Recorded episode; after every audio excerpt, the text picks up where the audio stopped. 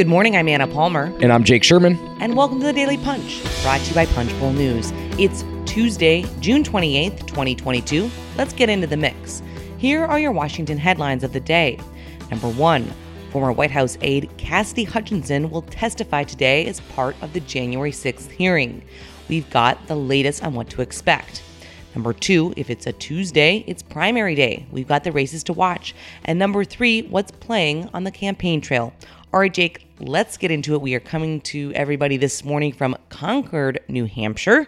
Um, but last night, Punchbowl News broke some big news here uh, that Cassidy Hutchinson is going to be the key witness uh, in a hearing today as part of the January 6th committee hearings um, in an impromptu hearing that we were not expecting that all of a sudden got put on the books. Yeah, so uh, uh, good to be back with you, Anna. I feel like we haven't done one of these together in a couple days, uh, but now we are in beautiful Concord, New Hampshire. Um, a few thoughts here. Number one, if you were to ask me before the um, uh, or when this all started, when the January 6th committee uh, uh, d- started to do their public hearings, I would have said that Cassidy Hutchinson was among the most interesting people who could testify about January 6th in the White House.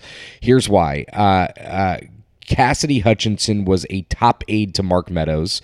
She was in the middle of everything in the White House. Everything. I mean, to call her an executive assistant or uh, an aide or a body person to Meadows kind of understated her role in the Trump orbit.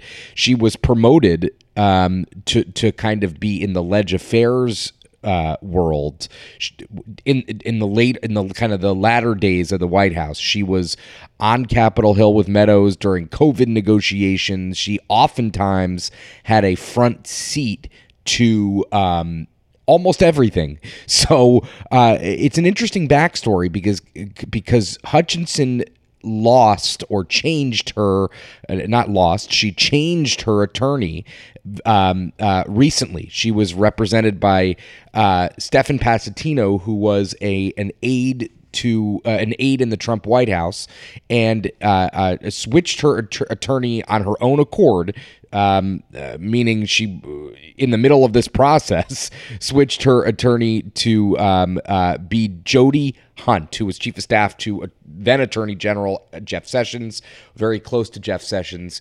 Um, and that, to a lot of people, that raised eyebrows. And since then, she, since switching attorneys, she has become much more cooperative um, with the committee, according to sources who are familiar with with the uh, uh, with the committee.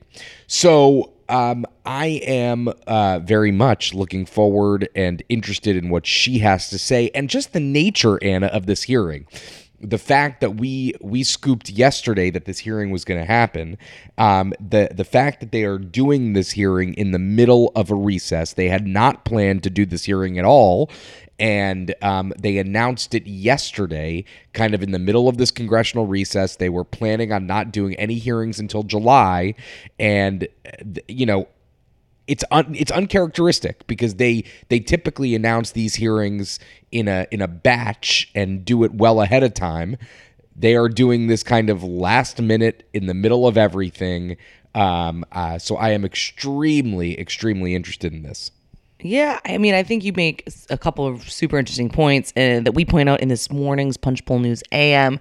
One, just how um, you know, opponents or, or people that are trying to downplay the January 6 hearings are going to probably say, oh, she was just there. She didn't know anything. She wasn't a senior official. But clearly, as you just laid out, she had a, a significant role and was there, was present for a lot of it. And it, it has a really different posture when it comes to now deciding to speak um, what about what she saw. We saw a few of these snippets uh, in the past hearing. Um, but you know, I think the other thing, you know, that is really interesting here is um, this concept that she's going to give kind of this direct testimony, evidence, meaning, you know, it isn't as if, oh, this is what someone has heard or it's overheard. I think one of the things that these January 6 hearings has done is really put the day and the, the days leading up to and the days after uh, in context by people who actually saw it with their firsthand account.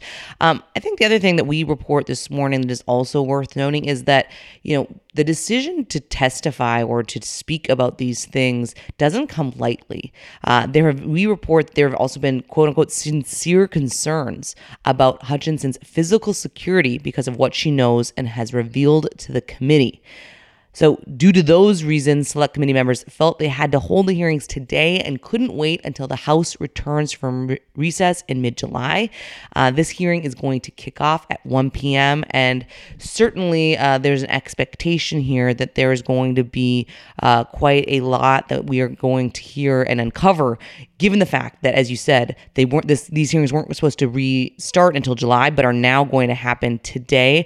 Um, so it's hard to believe that they wouldn't have a hearing unless they had something that was pretty uh, important to share. Also, I just want to add one other thing. Uh, Hutchinson had been um, uh, a party to information about Georgia.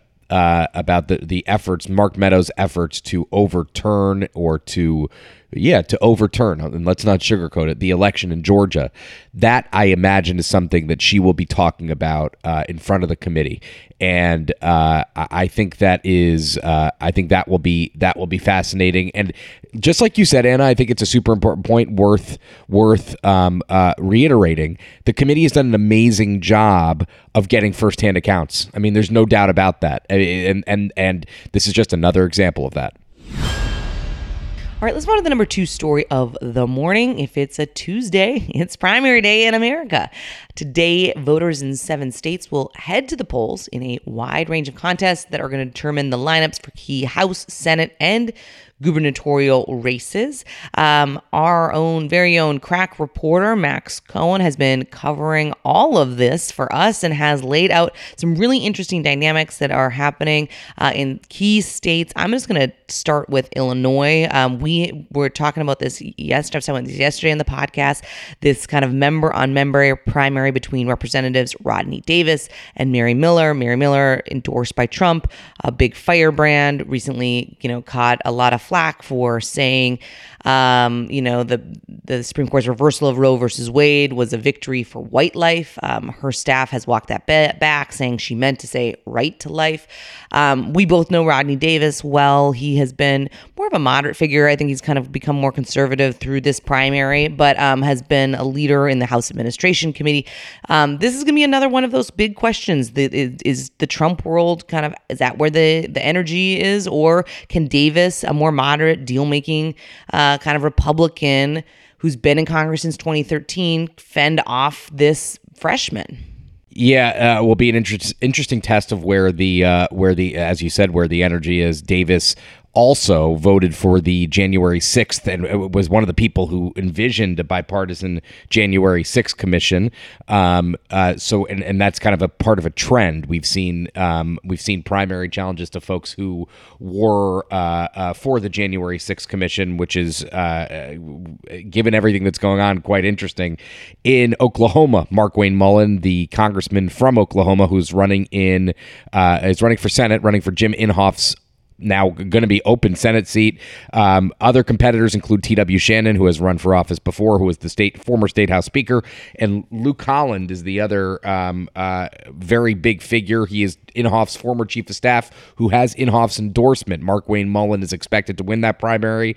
The question is, can he get above fifty percent to avoid that um, avoid that runoff? Two other interesting, or at least one other interesting uh, dynamic here: Michael Guest, incumbent congressman from Mississippi, who uh, voted for the uh, for the commission as well, is in a uh, run is in a runoff against Navy pilot Michael Cassidy. The again, this race is turning on voting for that January 6th commission. Quite fascinating. Yeah, the other one to watch, and I think you and I have both been in multiple conversations with Republicans uh, talking about Colorado. Uh, might have seemed like a pipe dream a while ago, but certainly with uh, the political winds in the backs of Republicans, what a lot of people believe going into this midterms. Uh, a lot of national Republicans bullish about the possibility of potentially unseating uh, incumbent Democratic Senator Michael Bennet. Today is going to be one of the question, the big questions here: is is this a pipe dream or is this a potential distant reality? Uh, the the Republican primary is between a more moderate Joe O'Dea, who's expressed support for abortion rights. Um, and the question is, can he triumph over right wing state rep Ron Hanks? Um, this is going to be one to watch, and certainly something that at the national Republican level, a lot of folks are going to be watching tonight. And the least interesting primary of the day is Kathy Hochul, who's the incumbent governor of New York, who is uh, going to beat uh, Tom Suozzi uh, in uh, we imagine what will be a pretty um, a pretty uh, profound way. Suozzi has been trying to portray Hochul as soft on crime. Uh, uh, the Republican side is is quite interesting as well, where Lee Zeldin tries to um, is trying to uh, triumph in his, Congressman Lee Zeldin in his in the on the Republican side against people like. Um, Andrew Giuliani, Rudy Giuliani's son. Uh, Hochul has a lot more money than anybody else and is um, is expected to win. All right, let's move on to the number three story of the morning the campaign. We've got a couple of interesting nuggets uh, that you reported out. Uh, number one, Curtis Trent, who's running for state senate in Missouri.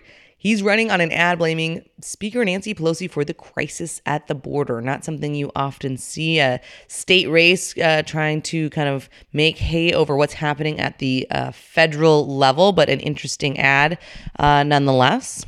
Yeah, Nancy Pelosi has played in like every race ever. it seems like, nah.